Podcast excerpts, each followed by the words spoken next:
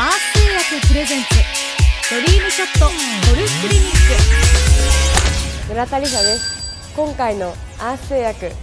ドリームショットゴルフクリニック。私村田理沙がショートアイアンのレッスンをお届けします。さてショートアイアンといえば8番や9番などがありますが今回は9番アイアンでレッスンしていきたいと思います。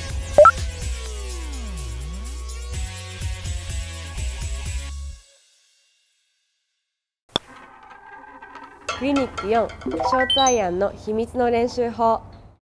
ショートアイアンの達人になるための練習法です、えー、時計をイメージしていただいて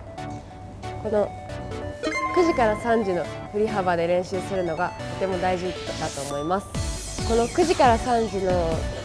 えー、振り幅はビジネスゾーンと呼ばれていてとても重要なゾーンになるんですがなぜ重要かと言いますとこの9時から3時までの振り幅のフェンスコントロールがしっかりできていないとそれよりも大きく振った時はもっとフェースの面がぶれてしまうということになるのであのとてもここのフェンスコントロールを完璧にするというのはショートアイアンをまっすぐ飛ばす上ではとても大切です。打ってみましょう。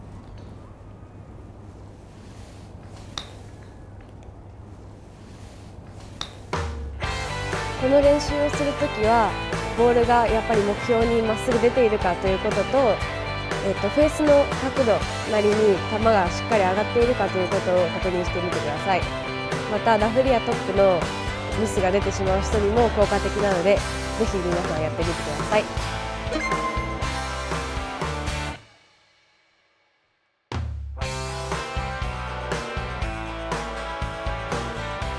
9時3時。3時9時？